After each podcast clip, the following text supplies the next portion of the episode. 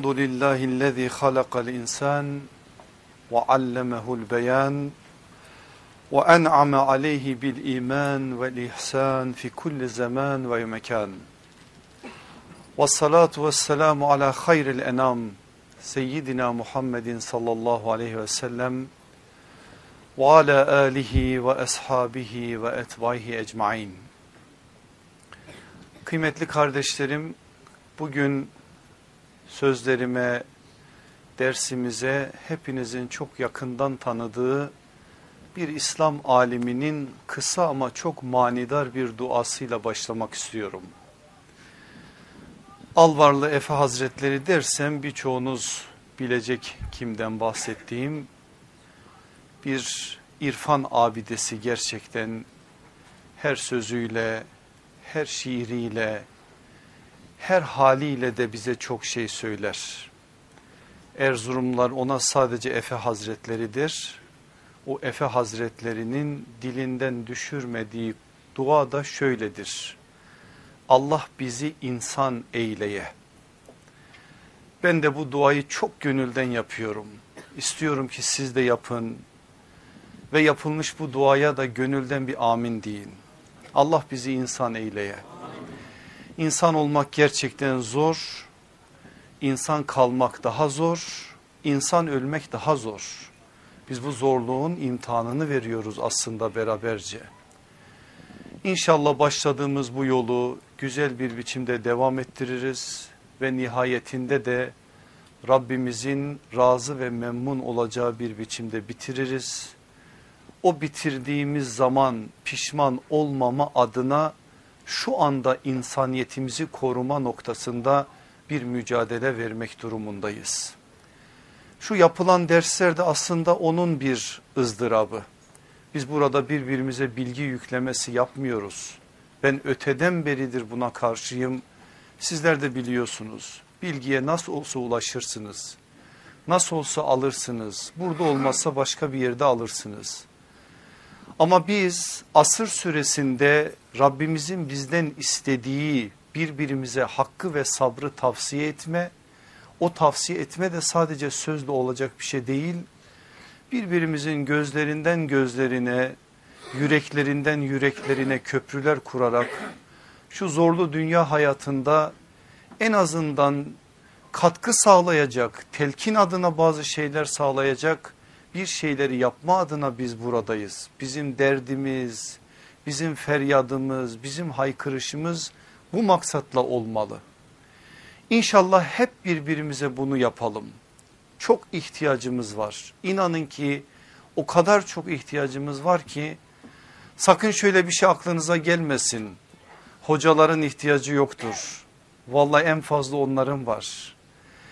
Çünkü insanın yükseklerde kayma ihtimali daha fazladır. Zirvelere doğru çıktığınız zaman ilim noktasında, makam noktasında, teveccüh noktasında e, zirveye daha erken kar yağar. Yağan kar da eğer hazırlıksızsa o şahıs üşütür, kaydırır, saptırır Allah korusun. Başka şeylere kapı açar, başka başka şeyler girer araya. Bu kardeşiniz hep bunun ızdırabıyla inliyor. Onun için birbirimize bu manada çok destek olmamız lazım. O gün gelsin, iş bitsin, şöyle biz emaneti sahibine teslim edelim. Bir derin bir oh çekelim, ondan sonra da ne olacaksa olsun. Ama o güne kadar hiç gerilimimiz bitmesin. Hep teyakkuz halinde olalım sanki dışarıdan bir düşman saldıracakmış gibi hep cephemizi, nefsimizi, kalbimizi, bize emanet edilen bu emanetleri koruma noktasında hep ciddi bir biçimde uyanık olalım, gerilimde olalım, o anı hep yaşayalım. Çünkü bir anlık gaflet Allah korusun bizim dünyamıza da ahiretimize de mal olacak şeylere sebebiyet verebilir. Ben son günlerde şu duayı da yapıyorum. Sizden bu dualarıma da amin istiyorum. Şaşırdık Allah'ım sen bizi kendimize getir. Dağıldık Allah'ım sen bizi toparla. Yorulduk Allah'ım sen bize gayret ver.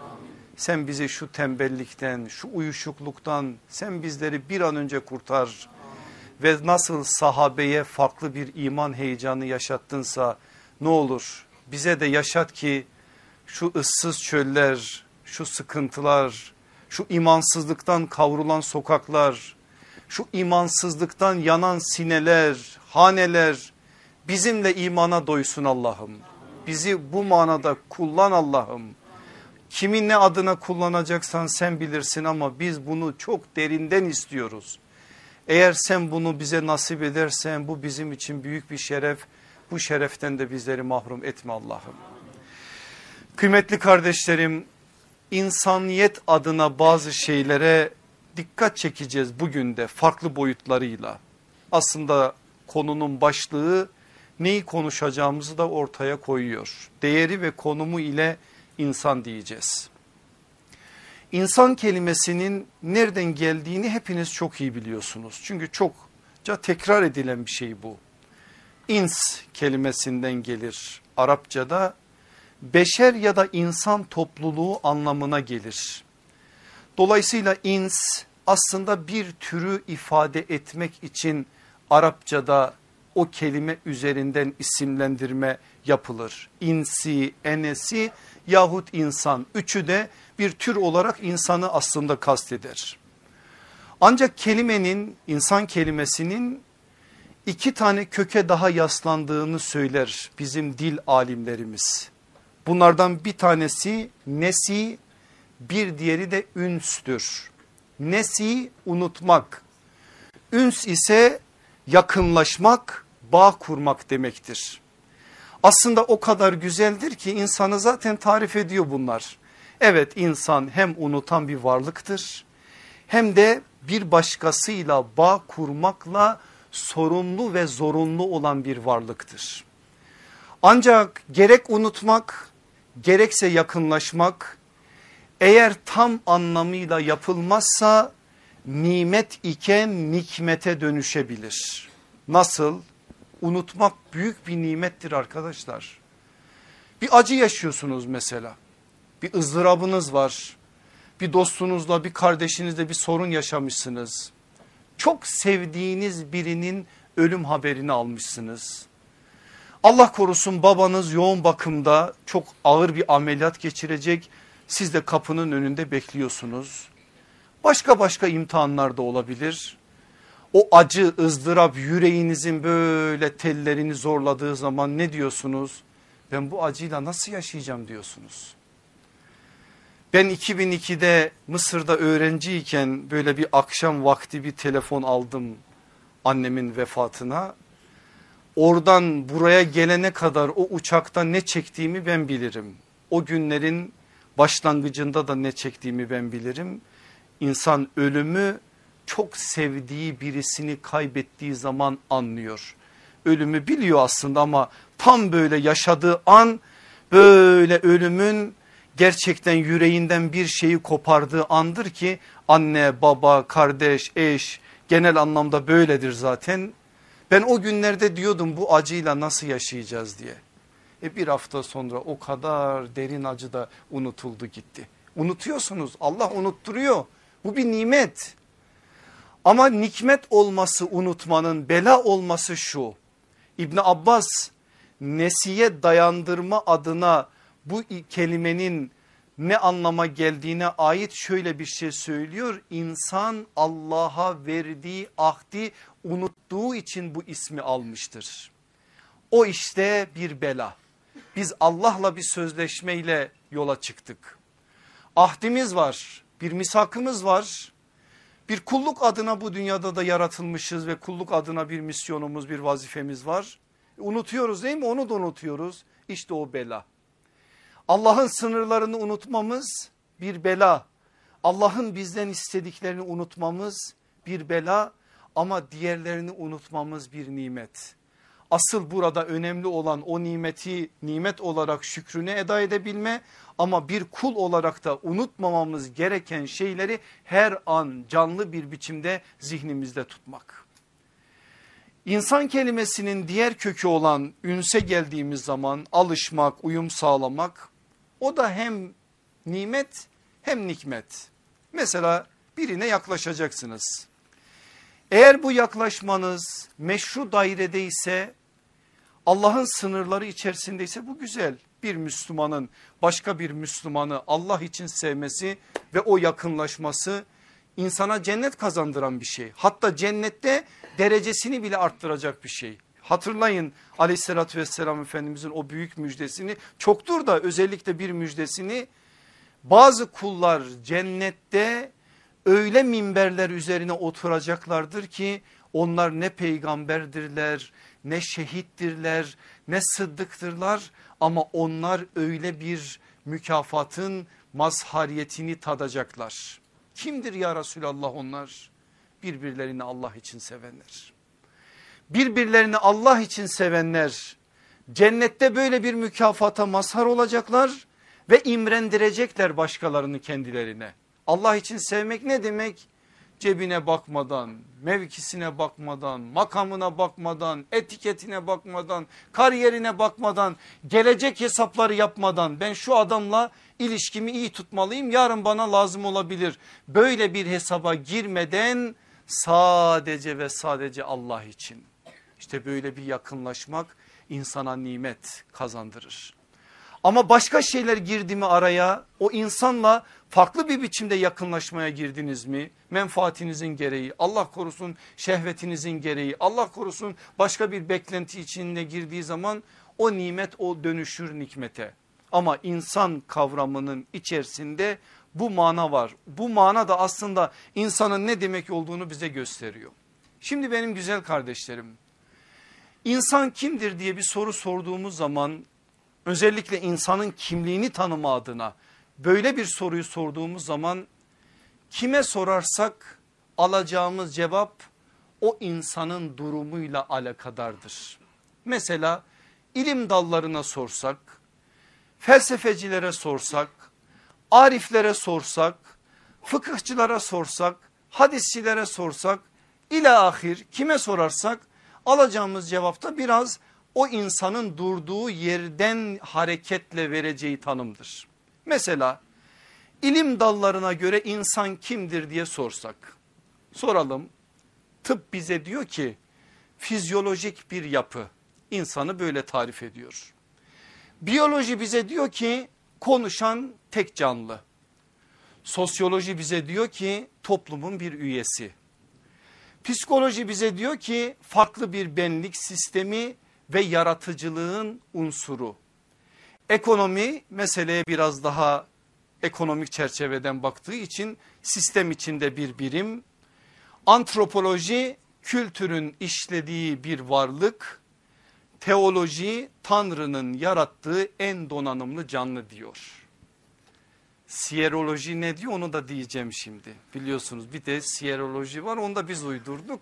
Çünkü bu lojiler mojiler havalı işler oluyor. Siyer deyince kimse yüzüne bakmıyor. Madem biz de öyle biz bunu, geçen sene kararlaştırdık.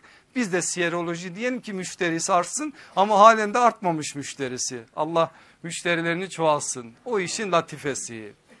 Şimdi burada bakın böyle tanımlar var. Özellikle bu sonuncu tanım için bir şey söyleyeyim. Teoloji dedikleri zaman bütün dinleri İslam'ı da içine alarak bir tanım yapıyorlar.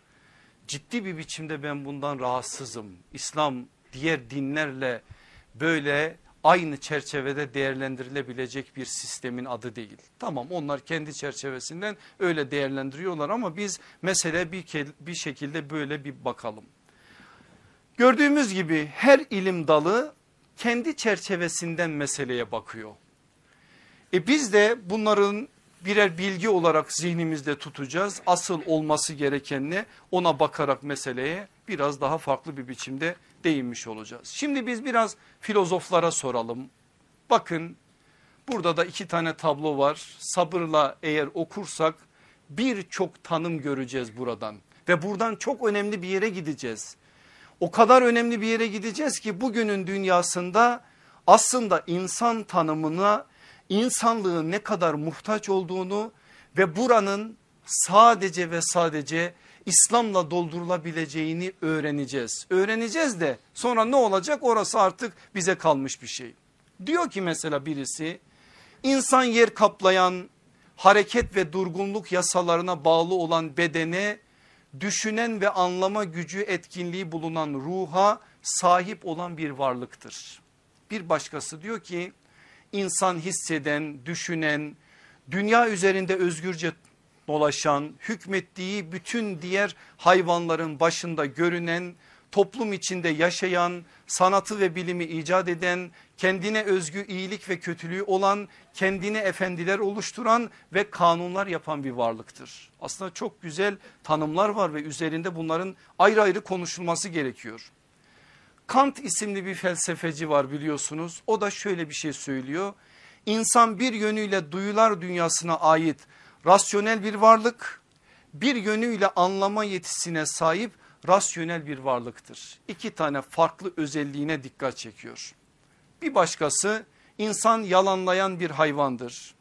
İnsan mücadeleci bir hayvandır ve çalışan bir varlıktır diyor. Kimin dediğini tahmin edebilirsiniz. Marx diyor bunu. Nietzsche'nin tanımı insan düpedüz hayvandır. Bir başkası insan çıkarını düşünen bir hayvandır. Buradaki hayvana hakaret nazarıyla bakmayın. Canlı öyle görün. Yani onların çok izahları var ama biz oralara girmeyeceğiz. Ve ilahir böyle tanımlar var. Ben mesela bir tanesini daha ben size söyleyeyim bu sırası karışmış. Şunu alalım. Mesela Konfüçyüs'ün insan öğrenen hayvandır. Sokrat'ın insan sorgulayan hayvandır. Platon'un insan toplumsal bir hayvandır. Aristo'nun insan düşünen hayvandır. Yine Aristo'nun insan toplum kurandır. İnsan tartışan bir hayvandır, insan eleştiren bir hayvandır, insan konuşan bir hayvandır, insan sistematik hayvandır, insan itiraz eden hayvandır, insan her şeye alışan hayvandır. Tanımlar böyle. Şimdi bunların hepsini alt alta koyup okuduğumuzda bir şeyi görüyoruz arkadaşlar. Biz bunlara batı diyelim. Batı felsefesi yani İslam'ın karşısında olan felsefenin şöyle bir düşüncesi var. Gerçekten insanın en büyük özelliği akıldır. Aklı merkeze koyarak insan tanımları yapılıyor. Buradaki bütün tanımları da tek tek irdelediğimiz zaman varacağımız nokta orasıdır aslında. Akıl merkezli bir tanımı okuyoruz burada. İnsanın en önemli nimetlerinden bir tanesi akıldır. Bunu zaten kimse inkar edemez. Biz de akil bali olduğumuz zaman mükellefiyetimiz başlıyor. Dolayısıyla bu felsefecilerin merkeze aklı koyup tarif yaptıkları zaman o Descartes'in meşhur önermesi ortaya çıkıyor. Düşünüyorum öyleyse varım. Peki İslam bu nazarla mı bakar meseleye? İslam insanın tanımını aklı merkeze koyarak mı yapar? Aklın yeri İslam'da çok büyük. Kimse kalkıp da bunu yanlış yerlere çekmesin ve yanlış şeyler de söylemesin. Öyle bizde akıl devre dışı falan kalmaz. Biz öyle meyyitin el elinde şey gassalın elinde meyyit gibi değiliz. Kimseye de irademizi teslim etmeyiz. Öyle bir şey yok. O yanlış bir şey. İslam aklı önemser, akla da bir yer verir. Ancak İslam insanı tarif ederken merkeze aklı koyarak tarif etmez. Başka bir şeyi koyar ve çok önemli bir şeyi koyar. Aslında dünyanın şu anda ihtiyaç duyduğu şeyi söylemiş oluruz. Eğer bunu tam anlamıyla tespit edebilirsek. Şimdi benim güzel kardeşlerim. İslam filozofları var biliyorsunuz. Şu anda yaşayan bir filozoftan size biraz bahsetmek istiyorum. Çok tanımadığımız birisi ama şu anda Arap dünyasında bu zat fakihul felsefe diye tanınır. Ne demek? Felsefecilerin fakihi o kadar önemli bir isimdir. Türkiye'de çok fazla bilinmez ama gerçekten tanınması gereken birisi. Allah selamet versin ömrüne bereket versin daha nice nice güzel eserler oluştursun ki biz de ümmetle daha fazla istifade edelim. Mağrip coğrafyası üretken bir coğrafyadır ilim noktasında ve felsefe noktasında biz genelde Mağrib, Fas coğrafyasını konuşunca Muhammed Abid el Cabiri gelir aklımıza. Ama biraz sonra size bahsedeceğim isim Cabir'in kadar önemli bir isim. Hatta bazı yerlerde bazı tespitleri Cabir'inin daha üstünde bir isim. Bahsettiğim isim Taha Abdurrahman. Allah selamet versin. 15'e yakın kitabı var. Kitaplarından birisi Ruhul Hadase modernitenin ruhu ama Türkçe'ye hiçbirisi tercüme edilmemiş. Çünkü kendine özgü bir dili var. Farklı kavramlar kullanıyor. O kullandığı kavramlarda da tam anlamıyla vakıf olmadığınız zaman tercüme çok da kolay ve isabetli olmuyor. Ben asıl bu değerlendirmeye gireceğim ama şimdi bizim de bir problemimiz var. Mesela şu anda modern bir zihnin Kur'an okumaları ve Kur'an'a yaklaşımı noktasında ciddi ciddi sorunlar yaşıyoruz ve bu sorunlar başka tartışmaların oluşmasına da tefrikaların oluşmasına da sebebiyet veriyor. Bu modernitenin ruhu adlı kitabında Taha Abdurrahman modern zihin Kur'an'ı şöyle okuyor diyor ve üç tane kavram geliştiriyor. Nasıl okuyor? El ensene, el erhane, el aklene. Modern zihin Kur'an'ı bu şekilde okuyor. Beşerileştirme, tarihselleştirme, aklileştirme. Modern zihin Kur'an'ı okurken açıkça söylese ya da söylemese Allah'ın kitabı gibi okumuyor. İlahi bir metin olarak okumuyor. Beşerileştiriyor. Kur'an'ı böyle okuyan bir insanın hadislere yaklaşımı nasıl olacak Allah aşkına? Zaten onu siz kıyas edin artık. Diğeri tarihselleştiriyor bir tarihe mahkum ediyor. Miladi 6. asırda geldi. Kur'an'ın özellikle ahkama ait olan ayetleri bugünün dünyasında uygulama imkanı yoktur. Ne diyorlar mesela bu mantıkta olanlar?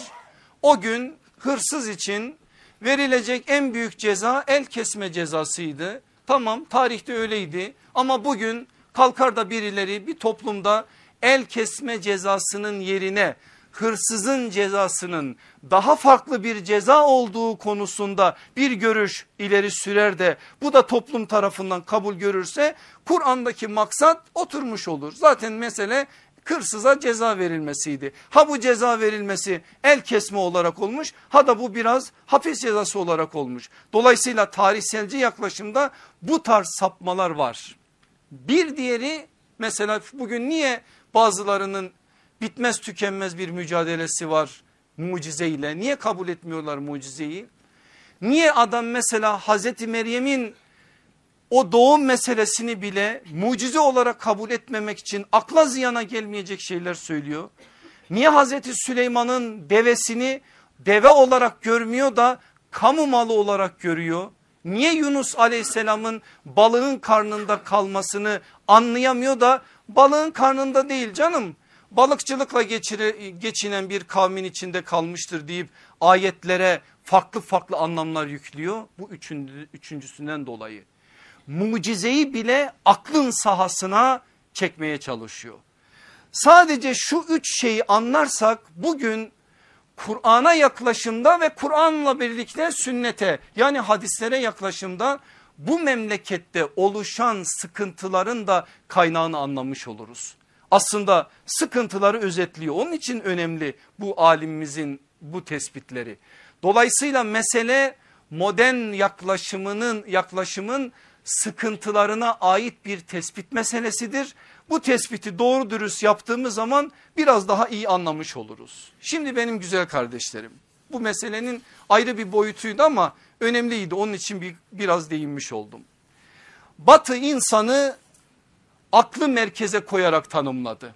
Ama İslam insanı ahlakı merkeze koyarak tanımlıyor. Bizim farkımız bu. Biz ahlakı merkeze koyarak tanımlarız. Onun için düşünüyorum öyleyse varım değil. Ahlaklıyım öyleyse varım olmalı. Bunun önermesi nedir? Her akıllı ahlaklı değildir ama her ahlaklı akıllıdır. Eğer biz bunu doğru anlarsak ve dünyaya anlatabilirsek keşke bir anlayabilsek ve anlatabilsek. Sadece anlatmak işte benim yaptığım gibi değil.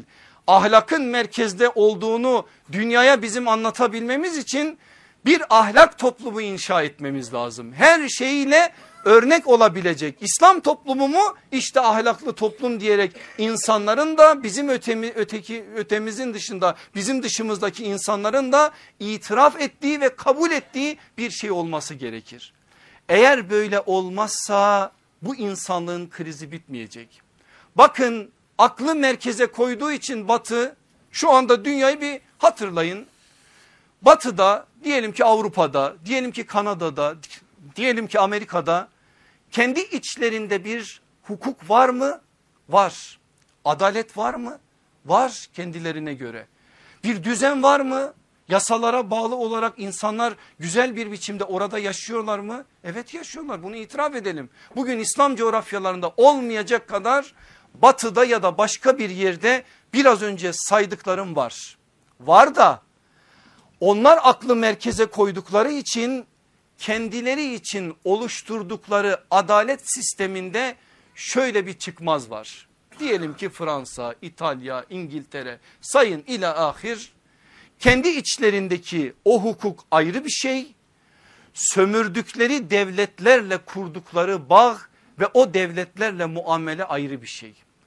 Batının birçok ülkesinin Avrupa'nın birçok ülkesinin başta Afrika olmak üzere dünyanın birçok yerinde sömürdükleri ülkeler var.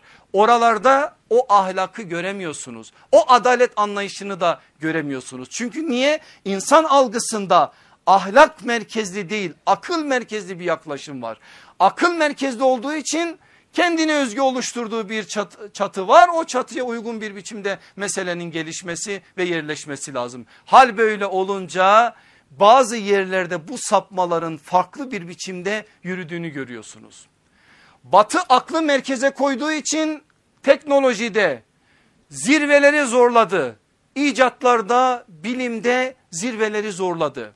Ama aynı batı o zihniyet bakın birinci dünya savaşında insanlar tam 17 milyon insanın ölümüne sebebiyet verdi. 17 milyon. Birinci Dünya Savaşı'na gelene kadar dünya tarihinin savaşlarda kaybettiği insan sayısına neredeyse denk gelecek bir şey. Peki 2. Dünya Savaşı'nda ölen insan sayısının ne kadar olduğunu biliyor musunuz? 60 ya da 65 milyon. Aklı merkeze koyarsan üretirsin savaş aletlerini. En güzel silahları üretirsin. En güzel nükleer silahları üretirsin. Kimyasal bombaları üretirsin. Atom bombasını üretirsin. Daha ilerisini üretirsin. Ama ahlak olmadığı için 60-65 milyon insanın ölümüne dair hiçbir vicdan azabı duymazsın. İkinci Dünya Savaşı insanlık tarihinin en kanlı savaşı dedik ya onun son merhalesinde 6 Ağustos 1945'te Hiroşima'ya atılan bomba 1-2 dakikada kaç insanın hayatına mal oldu? İnsanların orada neler çektiklerini okuyorsunuz halen 60-70 bin insan o anda ölüyor. 140 bin insan yaralanıyor ve halen bugünlere kadar devam eden etkileri var. Dünyada kimyasal bombaları ilk kullanan Almanlardır 1915'te. Sonra da başka yerlerde kullanıyorlar. Ama acı olan şu ki şu anda üretilen silahların hemen hemen tamamı İslam coğrafyalarında kullanılıyor. Kimyasal silahların Halepçe'de sonra Suriye coğrafyasında bu son yıllarda fosfor bombalarıyla bilmem neleriyle nelere sebebiyet verdiğini hatırlayın aklı öncelleyen bir medeniyetin insanlığı getirdiği noktayı görün. Eğer ahlaktan koparırsanız aklı nelere sebebiyet vereceğini bunun üzerinden siz kıyas edin. Bunun üzerinde biz konuşursak eğer çok ama çok şey söyleriz. Ancak tekrardan dönelim. Batının insan tarifinde merkezde akıl, İslam'ın insan tarifinde merkezde ahlak vardır. Şimdi bana şöyle bir itiraz edeceksiniz. Etmeseniz de ben edeceğim.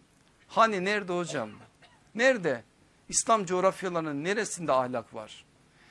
Bizde var mı mesela? Yaşadığımız şu memleket yüzde doksan küsür Müslüman olduğunu iftiharla söylediğimiz şu memlekette ne kadar İslam ahlakı var? İçimizde ne kadar mesela?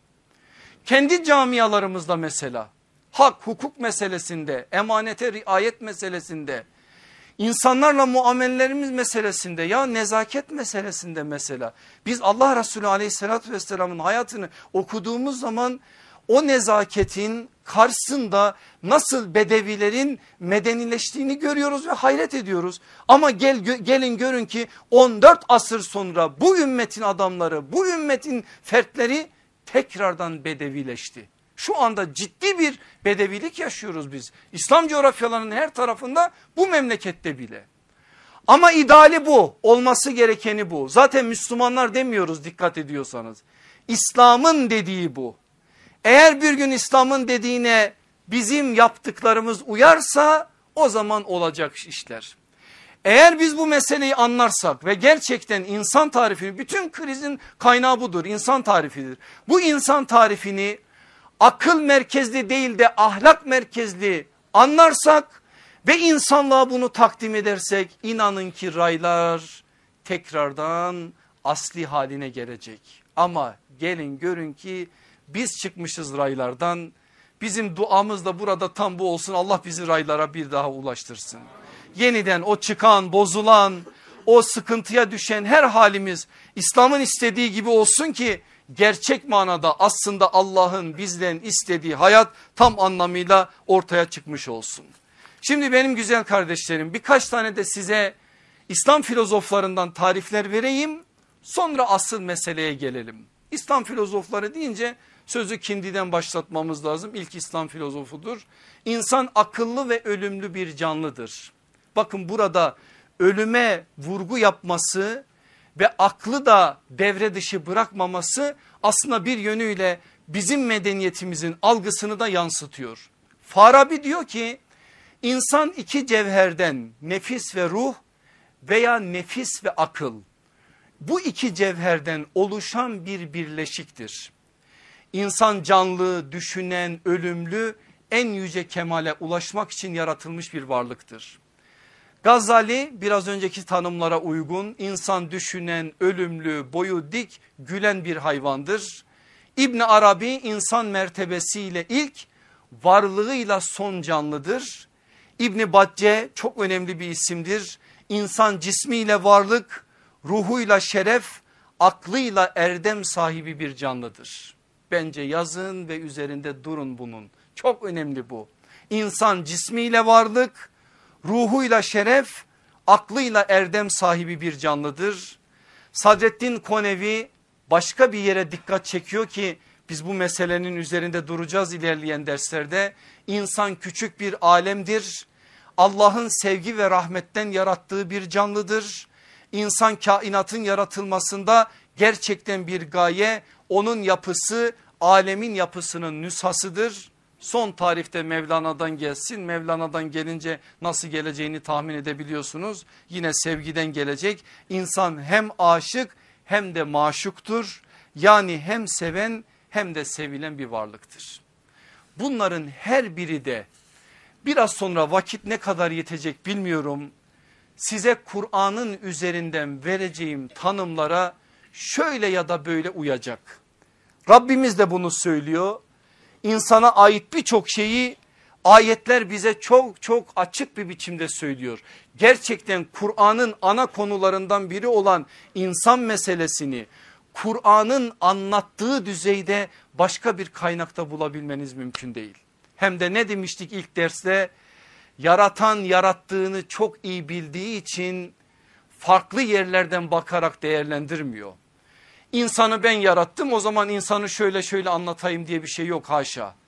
İnsan nasılsa öyle anlatılıyor. Nasılsa iyiliğiyle kötülüğüyle müsbet yönüyle menfi yönüyle zafiyetiyle kabiliyetiyle hayvani duygularıyla meleki duygularıyla pozitif noktasıyla negatif noktasıyla övülen noktalarla yerilen noktalarla ila ahir insanı her yönüyle anlatıyor. Yani onu anladığınız zaman şunu görüyorsunuz. Rabbimiz hiçbir şeye ihtiyaç bırakmayacak şekilde insanı anlatmış zaten. Bugün o insan algısı zihnimizde oturmadığı için bakın şöyle bir problem yaşıyoruz arkadaşlar. Diyelim ki babamız bir müddet sonra mirası pay edecek. Bir içimizden dört kardeşiz birini kayırdı. Bize de düşman oldu. Biz hakkımızı istedik diye dedi ki niye istiyorsun? Kalktı başka şeyler söyledi. Dönüp şunu diyor insan o oğul çocuklardan birisi. Ya insanın babası insana bunu yapar mı? Eğer insanı tanısa böyle bir cümle söylemez. Ya insansa her şey yapar. İnsansa her şey yapar. Adam giriyor bir eve hırsızlık yapacak. Hanımın bilezikleri var. Okuyorsunuz bunları haberlerde. Çıkaramıyor bilezikleri. Elini kesiyor bilezikleri alıyor. Nasıl yapar bunu bir insan diyorsunuz? Yapar. Her şey yapar. Aklınıza gelen gelmeyen her şeyi insan yapar. 30 yıl 40 yıl beraber yol yürürsünüz. Sonra küçücük bir mesele çıkar ortaya. O 30 yıllık geçmişi insan siler süpürür. Sanki hiç onları yaşamamışsınız, görmemişsiniz, duymamışsınız. 30 yıl 40 tane meselenin altına beraberce girmemişsiniz. Bir anda ihanet eder, vefasızlık yapar, çıkar gider. Ne yapacaksınız? Hiçbir şey. İnsanı böyle tanıdığınız zaman bir şey yok. Eğer insanı tanırsak şöyle bir sözü sileriz aklımızdan. Sen de mi Brutus? Sen de mi Brutus? Yok. Sen de Brutus tabii ki. Ne olursa olsun o Brutus'ten gelir bir hançer. Gelebilir ve en yakınlarından gelebilir. Bu bizi güvensizliğe falan sevk etmemeli benim güzel kardeşlerim. Bir algıyı düzeltmeye çalışıyoruz. Bakın böyle anladığımız zaman hayata bakışımız değişecek. Allah Resulü sallallahu aleyhi ve sellem bunları niye öğreniyoruz? Aslında siyeri doğru anlamak için öğreniyoruz. Bütün derdimiz bu. Allah Resulü sallallahu aleyhi ve sellem bir ömür sen de mi demedi hiç kimseye. Allah aşkına bir hatırlayın ya hatırlayın ya. Uhud'da başlarına gelenleri bir hatırlayın. Almış mıdır mesela Efendimiz Uhud'dan sonra sahabeyi karşısına ya siz niye beni dinlemediniz? Ben size demedim mi okçular tepesini bırakmayın? Ben size deme, demedim mi bizim ölülerimizi, bedenlerimizi yaban kuşların yediğini görseniz dahi yerinizi terk etmeyin demedim mi size? Vallahi demedi. Dememedi. Açın siyeri, hadis kitaplarını irdeleyin, irdeleyin, irdeleyin demedi. Daha da ötesini söyleyeyim ya hangi birimiz bunu yapabilir Allah aşkına? Hangi birimizin gücünü gücü buna yetebilir? Hanımına iftira atılıyor. İftira atanlardan üç tanesi sahabi. Onlara had cezası uygulanıyor, iftira cezası uygulanıyor. Ondan sonraki ömürlerindeki hadise biliyorsunuz hicretin 5. yılı Allah Resulü o günden sonra 5 yıl daha yaşayacak. Bir gün olsun bu üç isimden bir tanesini Zaten onun böyle bir kusuru vardı. Zaten o böyle bir şey yapmıştı. Bana şöyle yapmıştı. Benim o zor günümde o lafı kaldırmış indirmişti. O rafı yaymıştı Medine'de. Vallahi demedi billahi demedi. Yok sildi. İnsan ya insansa yapar. İnsansa satar. İnsansa çamura batar. İnsansa ihanet eder. İnsansa vefa, vefasız davranır. İnsansa nankörlük yapar. Bunları bildiği için aleyhissalatü vesselam Efendimiz çok güzel bir yerde konumlanıyor. Kendisini tabiri caiz ise eğer peygamber sallallahu aleyhi ve sellem kışa göre ayarlanmış zaten. Bahar gelmişse baş göz üstüne ama kışa göre ayarlanmış. Biz şimdi bahara göre ayarlanmışız. Hep kış geliyor zaten bize de. E kışa göre geldiği için de donup kalıyoruz. Ne yapacağımızı beceremiyoruz. Yüzümüze gözümüze bulaştırıyoruz. Ufacık bir kusur gördüğümüz zaman karşımızdaki bir insandan onu başka başka noktalara taşıyoruz ve krize sokuyoruz insani ilişkilerimizi. Şu anda bizim insani ilişkilerimiz İstanbul'un trafiğinden daha ne diyelim Hadi işte öyle karışık bir halde diyelim. Daha başka şey söylerim de söylemeyeyim. Ve kazalar yaşıyoruz. Vuruyoruz birbirimize. Vuruyoruz.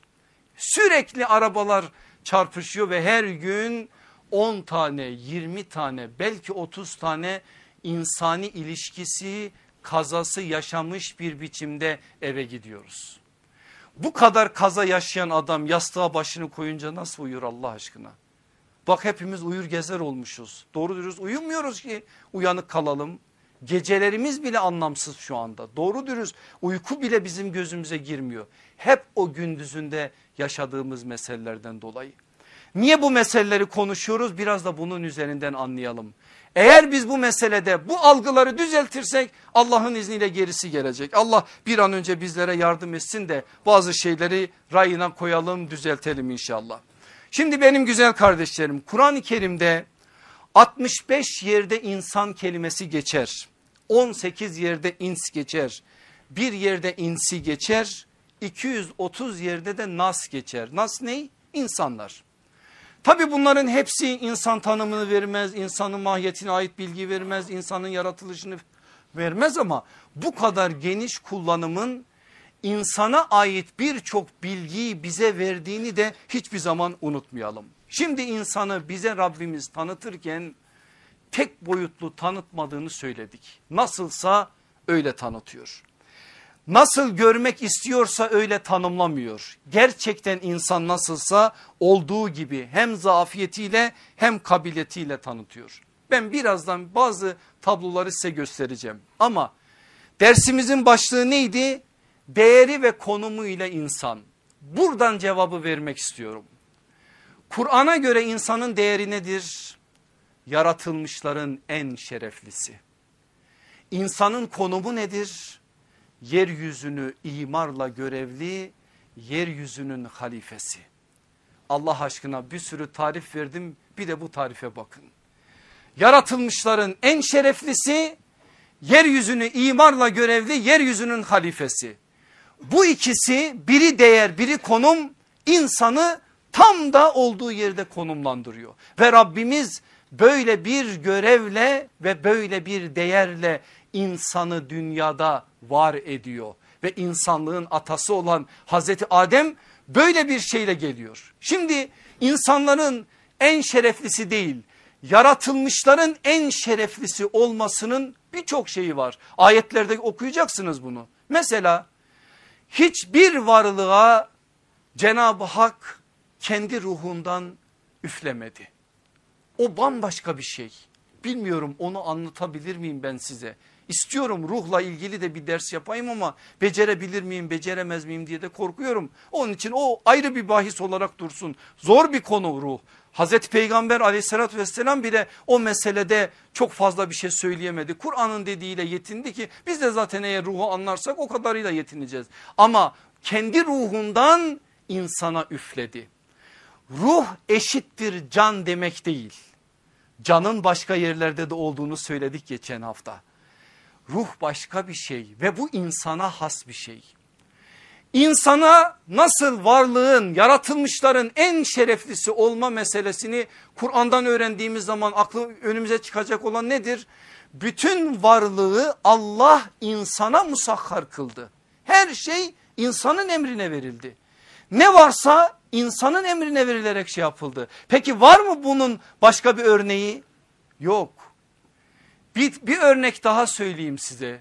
Siz de söyleyin. Bakın böyle bir kıyası yapalım. Var mı başka varlık alemi içerisinde böyle bir sınıf? Yarattı insanı melekleri de insana secde ettirdi. İnsana verilen değer bu. Yaratılmışların en şereflisi olması bu. Peki yeryüzünü imarla görevli insan hilafet gibi halifelik gibi bir görevi var. O yeryüzünü bu emanetleri Allah'ın istediği gibi kullanma gibi zorunluluğu var ve bunu yerine getirmesi gerekir. Bu da onun konumu. İnsan ne kadar bu konumuna doğru davranıyor işin ciddi bir biçimde üzerinde durulması gereken konumu orası. Şimdi benim güzel kardeşlerim zafiyet yönüyle insan kimdir diye bir başlık açsak bakın ayetler bize neler söyleyecek zafiyet yönüyle. İnsan kan dökücüdür. Ayetleri vereceğim ayetlere orada bakarsınız. İnsan mala ve dünya hayatına düşkündür. İnsan zayıf yaratılışlıdır. İnsan vefasızdır. İnsan nankördür. İnsan şımarıktır. İnsan düşmandır. Kur'an diyor bunları. İnsan kan dökücüdür Bakara 30. Mala ve dünya hayatına düşkündür. Ali İmran 14, Adiyat 8. Zayıf yaratılışlıdır. Nisa 28. Vefasızdır. Yunus 12. Nankördür. İsra 67. Şımarıktır. Hud 9. Düşmandır. Nahl 4. Bitti mi? Bitmedi. İnsan cimridir. Acelecidir.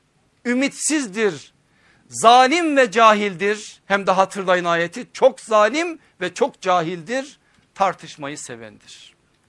İnsanı anlatıyor Rabbimiz ve böyle anlatıyor. Bunların hangi biri yok insanda? Hangi biri yok? İnsan biz de insanı soralım. Bizde yok mu? Of. Hepsi de var yani hepsi de biz de bu potansiyeli taşıyoruz. Cimridir İsra 100, acelecidir İsra 11, Enbiya 37, ümitsizdir İsra 83, zalim ve cahildir Ahsap 72, emanet ayeti hatırlayın, tartışmayı sevendir Kehf suresi 54. ayet. Bu zafiyetleri yönüyle insan ama bir de bu insanın kabiliyetleri var. Peki kabiliyetleri yönüyle insan ne? Şuraya bakın. Eşyaya isim koyma kabiliyetine sahiptir. Sorumluluk sahibidir. İyilik yapmayı sevendir. Allah'tan hakkıyla korkandır. Tevbe eden ve günahından pişmanlık duyandır. Eşyaya isim koyma kabiliyetine sahiptir. Bakara 31. Sorumluluk sahibidir. Ahsap 72. İyilik yapmayı sevendir. Lokman 14.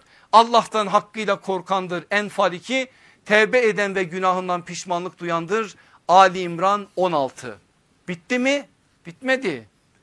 İnsan sabredendir. Yani direnendir. Bakara 153. Haksızlığa karşı yardımlaşandır. Bunun şöyle de bir tanımı var. Haksızlığa karşı baş kaldırandır. Haksızlığı kabul etmeyendir. Şura 39.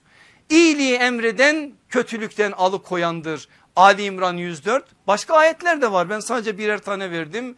İhtiyaç sahiplerine yardımda bulunandır. Zariyat 19 affetmeyi seven kusurları bağışlayandır. Ali İmran suresi 134. Şimdi zaten ben bağıra bağıra konuşuyorum da biraz daha bağırsam var ya ne derim biliyor musunuz? Her insan alet değil ayettir. Bugün İslam medeniyetinin insana söylediği bu. Onlar insanı alet görüyor biz ise ayet görüyoruz.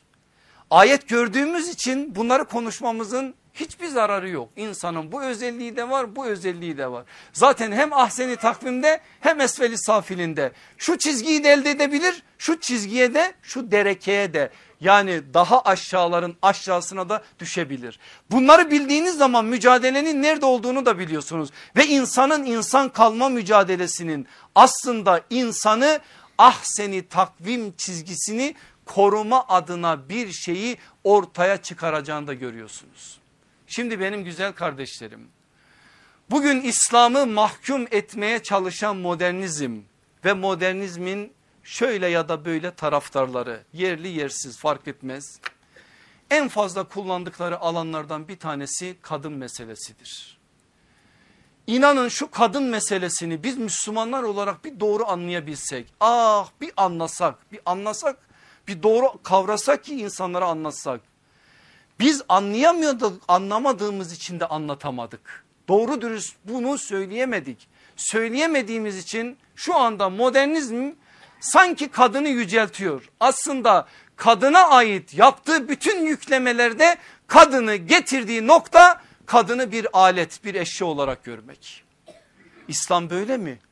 Hiçbir insana böyle değil. Kadınıyla erkeğiyle, çocuğuyla, genciyle, yaşlısıyla, başka bir sınıfıyla, amiriyle, memuruyla, işçisiyle, işvereniyle. Aklınıza gelenlerin hepsini söyleyin. İslam'ın insana verdiği çok ciddi bir değer var. O değeri anladığımız zaman her insan okunmayı bekleyen bir ayet. Her dil bir ayet. Her hadise bir ayet. Ayetse ne yapmalı katip? Okumalı. Nasıl okumalı? İkra bismi rabbikellezi halak. Yaratan Rabbinin adıyla okumalı. Yani besmeleli okumalı. Besmeleli sadece Bismillahirrahmanirrahim demek değil. O besmele şu Allah adına ve Allah namına okumalı. O besmeledeki B var ya baştaki B ne yapacaksanız ne edecekseniz ne eyleyecekseniz Allah'la onu birbirine bağlıyorsunuz aslında. O be odur aslında. O bir köprüdür. Onunla bağlıyorsunuz ve Allah namına Allah'ın istediği gibi Allah'ın sizden beklediği gibi ve size söylediği gibi davranıyorsunuz. O zaman hiçbir şeyi alet gibi görmeye hakkımızın olmadığını anlıyorsunuz.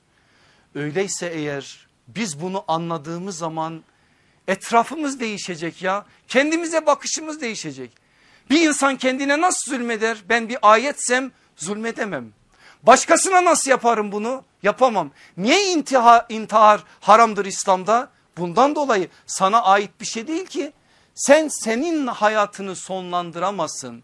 Başkasının hayatını da haksız yere hukuksuzca sonlandıramazsın. Bunu yaptığın anda bir ayeti silmiş olursun yeryüzünden ve bir ayeti tahrif ettiğin zaman bir Kur'an ayetini tahrif etmek neyse insana ait olan bir şeyi de tarif ettiğin zaman karşılığı aynı şey. Dolayısıyla böyle bir şeyi bildiği zaman insan hem insanın kendisine olan saygısı hem başkalarına olan saygısı hem kainata olan saygısı bütün bunlarla birlikte Rabbisine olan saygısı farklı bir noktaya doğru gelecek bütün bu saygıların tek bir kavramda özetlendiğini varsaydığımızda hangi kavramı yazacağız benim güzel kardeşlerim? Bir düşünün bakalım hangi kavram? Takva. Takva bu işte zaten. Takva bu. Eğer bu takva meselesini anlarsak biz meseleyi anlamış oluruz. Allah gerçek manada anlayabilmeyi hepimize nasip eylesin. Gelelim mi siyerolojiye? Siyerolojiden de size bir tane tanım vereyim. Aslında çok gireceğiz Allah Resulü aleyhissalatü vesselamın insan tanımına bu manada söylediklerini ama özellikle aleyhissalatü vesselam efendimizin inanılmaz güzel bir tarifi var. Bu tarif birçok tarifi zaten özetliyor. Kabe'nin tam karşısındadır Efendimiz İbn Mace'nin Fiten bölümünde geçen bir hadis Fiten bölümünün iki numaralı hadisi şöyle Kabe'ye hayran hayran bakıyor sonra da şunu söylüyor. Ey Kabe sen ne güzelsin ve senin kokun ne güzel.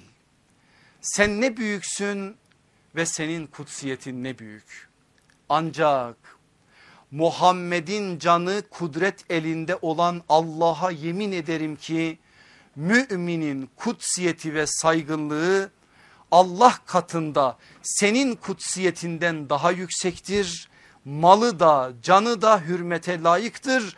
Mümin hakkında ancak biz hüsnü zan besleriz. Başka söze gerek var mı benim güzel kardeşlerim? Ne olur yeri bir daha hatırlayın. Konuşan Allah Resulü sallallahu aleyhi ve sellem tam Kabe'nin karşısında bu sözleri söylüyor. Sen ne güzelsin Kabe'ye diyor. Senin kokun ne güzel. Sen ne büyüksün ve senin kutsiyetin ne büyük. Ah bir bilsek bunu. Tavafta yapar mıyız bizi birbirimize o işleri? Basar mıyız birbirimizin ayaklarına? İteler miyiz birbirimizi? Bakın ne diyor sallallahu aleyhi ve sellem. Diyor ama kim dinliyor? Dinliyor böyle bir biraz bizim dünyamızda bir yer ediniyor ondan sonra unutup gidiyoruz. Allah Resulü sallallahu aleyhi ve sellem bir mümini Kabe ile kıyaslıyor ve müminin Kabe'den daha mukaddes olduğunu söylüyor. Bunun üzerinden kıyaslayalım. Ancak Muhammed'in canı kudret elinde olan Allah'a yemin ederim ki müminin kutsiyeti ve saygınlığı Allah katında senin kutsiyetinden daha yüksektir. Malı da canı da hürmete layıktır. Mümin hakkında ancak biz hüsnü zan besleriz. İman ettiğimiz peygamberimiz bunu söylüyor. Ben sen mümin hakkında suizan besliyoruz ama Allah Resulü sallallahu aleyhi ve sellem bize bunu söylüyor. İnşallah duyanlardan oluruz. İnşallah gereğini yerine getirenlerden oluruz. Şimdi benim güzel kardeşlerim sonuna geldik insanlığın aynalarına götüreceğim sizi. çok iyi tanımadığımız ama tanımamız gereken bir sahabi efendimizden bir mesaj bir ders almaya çalışacağız bu akşam azıklarımızı biraz daha farklı bir noktaya taşımak için. Ama öncesinde bir şey söyleyeyim size.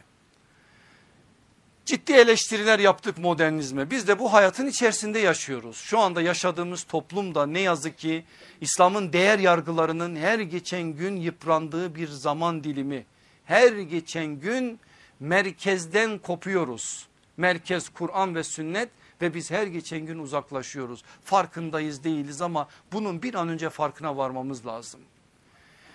Allah'ın değer yüklediği birçok şeyi değersizleştiriyoruz. Rabbimizin çok önem verdiğini aman bunu koruyun aman buna sahip çıkın aman buna dört elle sarılın dediği nice şeyi her geçen gün hayatımızdan ne yazık ki koparıyoruz. Kopardığımız şeylerden bir tanesi de peygamber sallallahu aleyhi ve sellemle aramızda kurmamız gereken hukuktur. 14 asır sonra gelsek bile bizim peygamber aleyhissalatü vesselamla kurmamız gereken bir hukuk var. Çünkü müminiz din dediğimiz şeyi de Allah'ın sistemi din bunu da biz peygamberin eliyle aldık onun vesilesiyle aldık. Bugün Kur'an'ı anlamaya çalışıyorsak onun bize söyledikleriyle ibadetlerimizi yapmaya çalışıyorsak onun bize söyledikleriyle hayatımızı imar etmeye çalışıyorsak işte bu hilafet meselesini yani halifelik görevini yerine getirmeye çalışıyorsak onun bize söyledikleriyle yapmaya çalışıyoruz.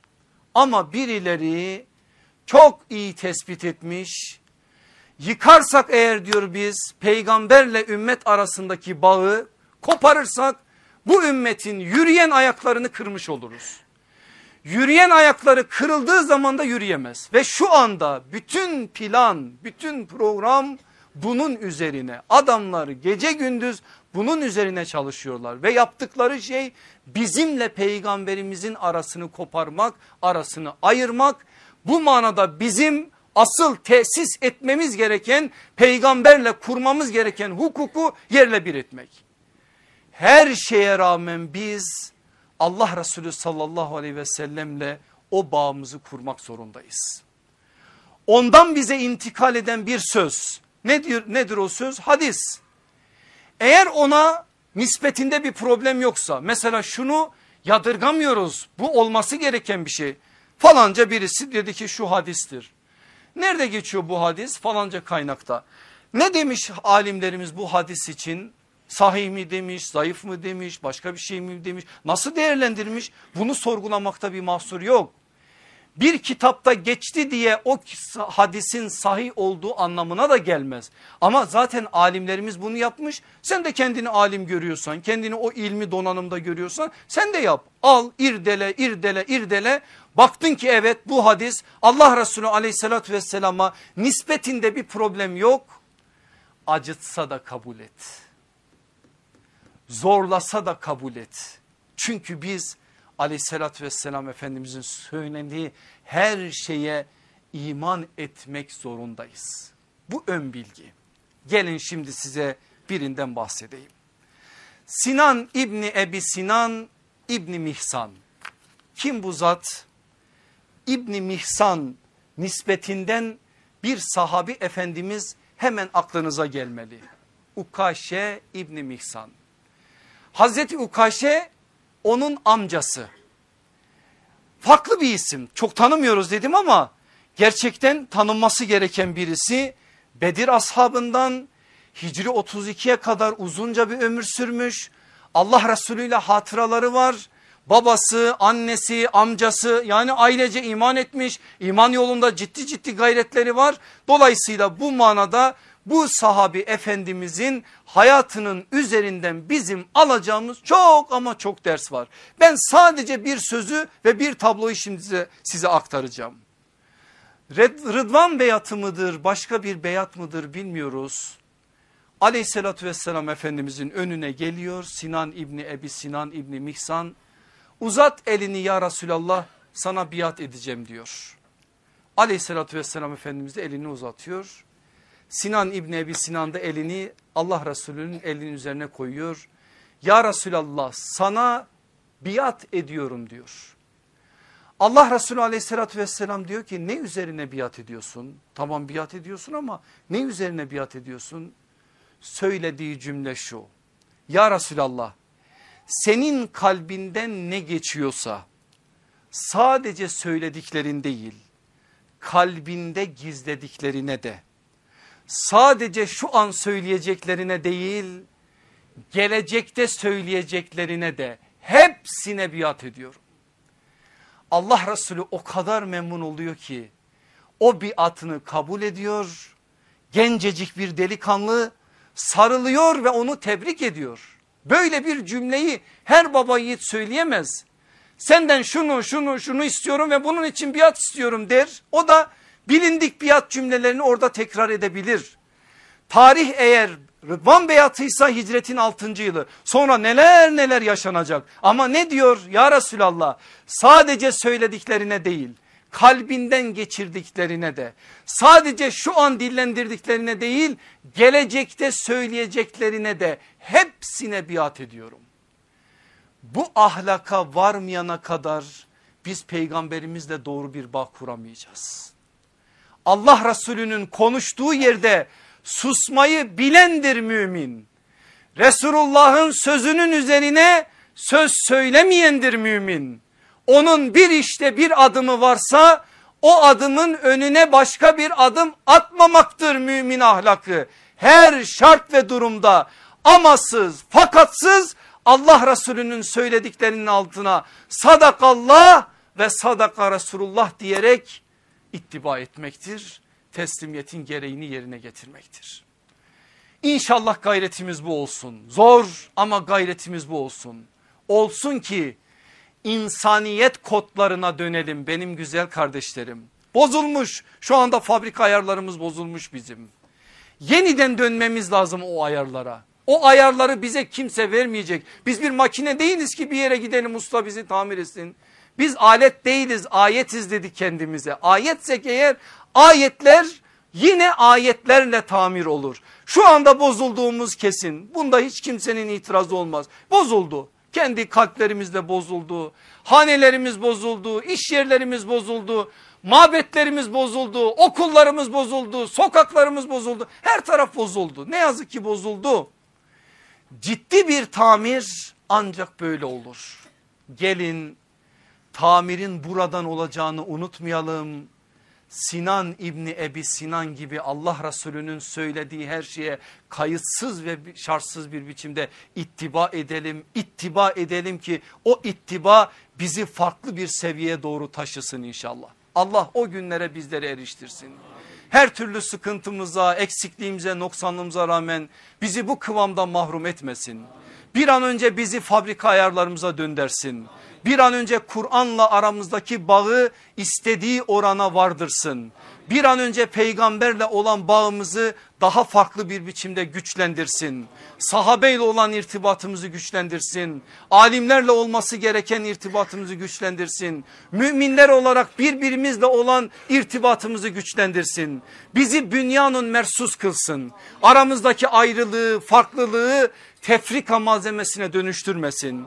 Bir binanın tuğlaları gibi şöyle birbirimize kenetlenmiş bir biçimde Allah yolunda cihad etmeyi, mücadele etmeyi, her türlü gayreti ortaya koymayı bizlere nasip eylesin. Bizi de bundan mahrum olan nice yüreklere inşallah vesileler kılsın. Ve sallallahu ala seyyidina Muhammedin ve ala ali seyyidina Muhammed ve ahir davana enilhamdülillahi rabbil alemin. El Fatiha.